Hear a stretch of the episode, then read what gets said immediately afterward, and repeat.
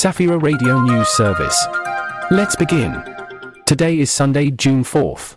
We celebrate the name days of Franciszek, Karol, Kwiryn, and Kwiryna. We send our best wishes to the celebrants. Today in the early Christian church, we observe the feast of the Holy Trinity. In the parish of Paweł at Tarsu in Warsaw, the teaching is based on the Gospel of Matthew, chapter 28, verses 16 to 20.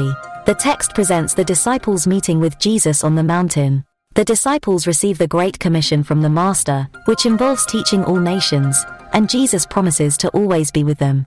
This event emphasizes the nature of Jesus as the triune God. To learn more, visit the church's website at www.christiansimperland.com. Today, we also celebrate secular holidays. In Poland, it is the Day of Freedom and Civil Rights, commemorating the struggle for rights and civil liberties. Meanwhile, in the Polynesian kingdom of Tonga, they observe Emancipation Day, which commemorates the abolition of slavery. Now, let's move on to our historical kaleidoscope. In 1133, Pope Innocent II issued the papal bull Sacrosancta Romana, which confirmed the supreme rights of the Magdeburg Archbishopric over the Polish Church.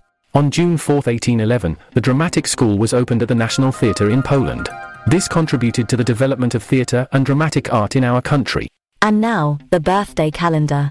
In 1943, Joyce Meyer was born. She is an American preacher, writer, and founder of Joyce Meyer Ministries. Her work inspires and gains recognition across many denominations. In 1955, Antje Jackelén was born. She is a German-Swedish clergywoman and evangelical theologian. She became the first female archbishop of the Church of Sweden.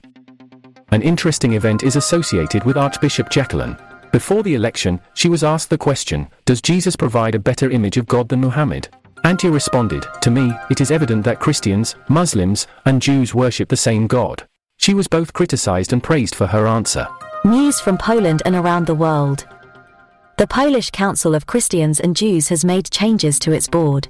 Professor Jerzy Sojka is the first Lutheran to become the vice chairman.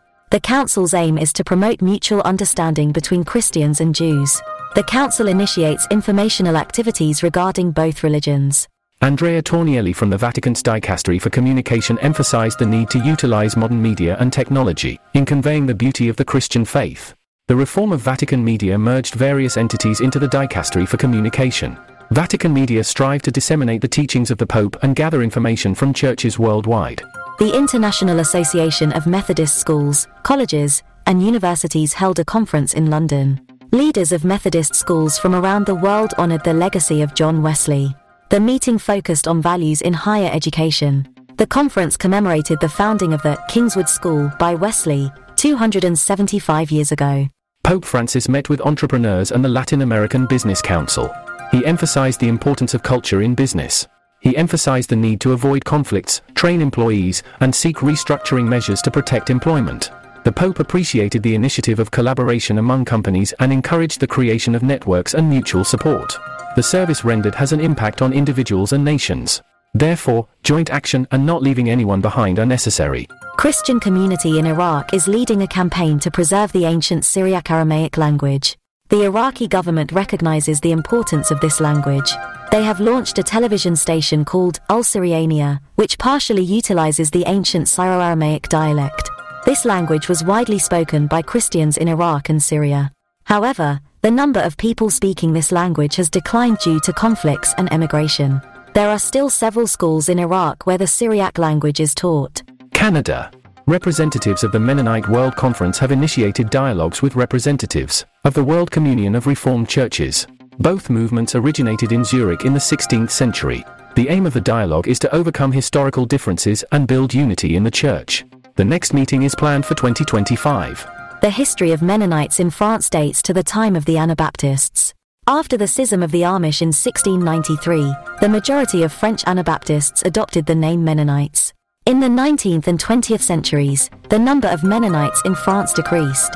However, there was a revival after World War II. In 1979, the associations from Alsace and French-speaking regions merged to form the Association of Mennonite Churches in France.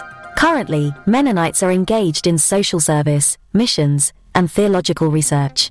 A golden necklace adorned with a prehistoric megalodon shark tooth was discovered in the wreckage of the Titanic. The discovery was made during research on the digital model of the Titanic.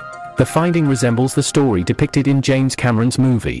The necklace, unseen since the sinking of the ship in 1912, has sparked significant interest. Researchers plan to utilize artificial intelligence to locate the family of the necklace's owner. The Titanic is one of the most famous wrecks in the world, and its discovery continues to generate immense interest.